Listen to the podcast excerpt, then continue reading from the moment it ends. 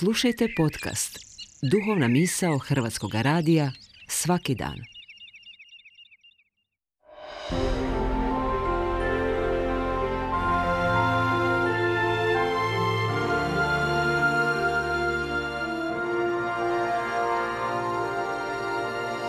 Duhovna misao. Urednica je Blaženka Jančić.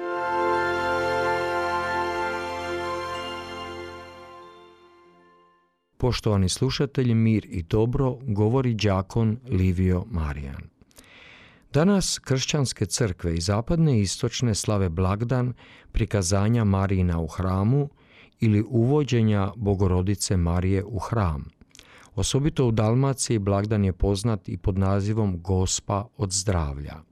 Ovaj blagdan slavi događaj zabilježen u ranokršćanskoj predaji prema kojem je Isusova majka Marija kao djevojčica dovedena u Jeruzalemski hram da se posveti i prikaže Bogu čime je na neki način započeo njezin posvećen i jedinstven život u povijesti čovječanstva, što će doživjeti svoj vrhunac u njezinu porođaju Isusa Krista, Sina Božjega.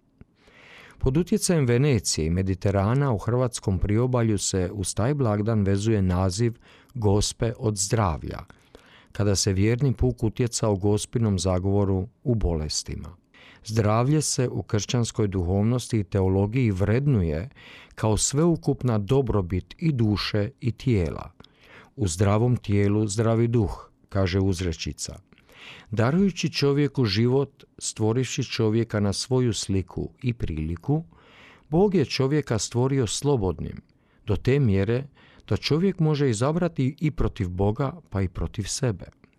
Čovjek se tako nalazi u jedinstvenom odnosu prema Bogu, kao nijedno drugo biće u kozmosu.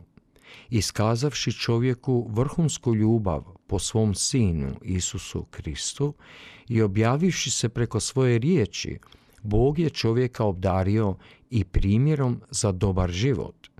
Zdravlje je dio toga dobra. Čovjek je dužan čuvati svoje zdravlje kao i zdravlje svih drugih ljudi, koliko god može, a tako i zdravlje prirode i svega stvorenoga, jer Bog je sve stvorio dobro.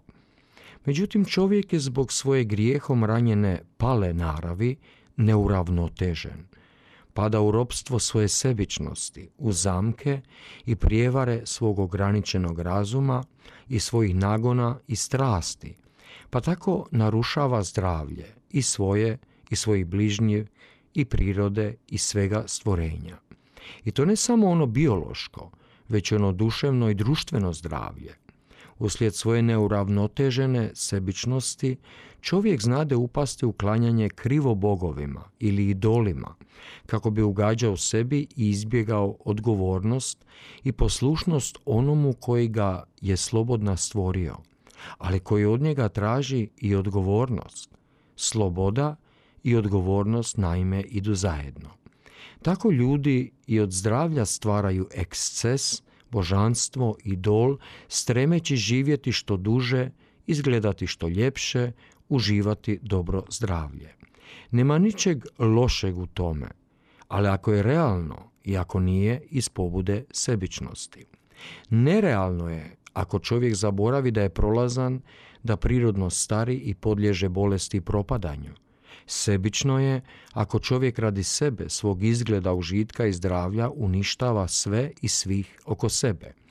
Biti zdrav čovjek u Božjim očima znači prvenstveno biti uravnotežen čovjek, biti dobar čovjek, biti čovjek u punini svoga bića, biti slika Božja.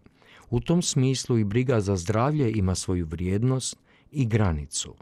Puno se brinemo i trošimo za zdravlje tijela, premda dobro znamo da po naravnom zakonu ono propada i da dolazi smrt. Malo se nažalost brinemo o zdravlju duše i duha, onome što sve pokreće, što ljubi, što ostaje za vječnost. Tijelo ne možemo ozdraviti ni pomladiti, dušu pak možemo svakoga dana, pa i u stotoj godini svoga života. Gospe od zdravlja i duše i tijela moli za nas.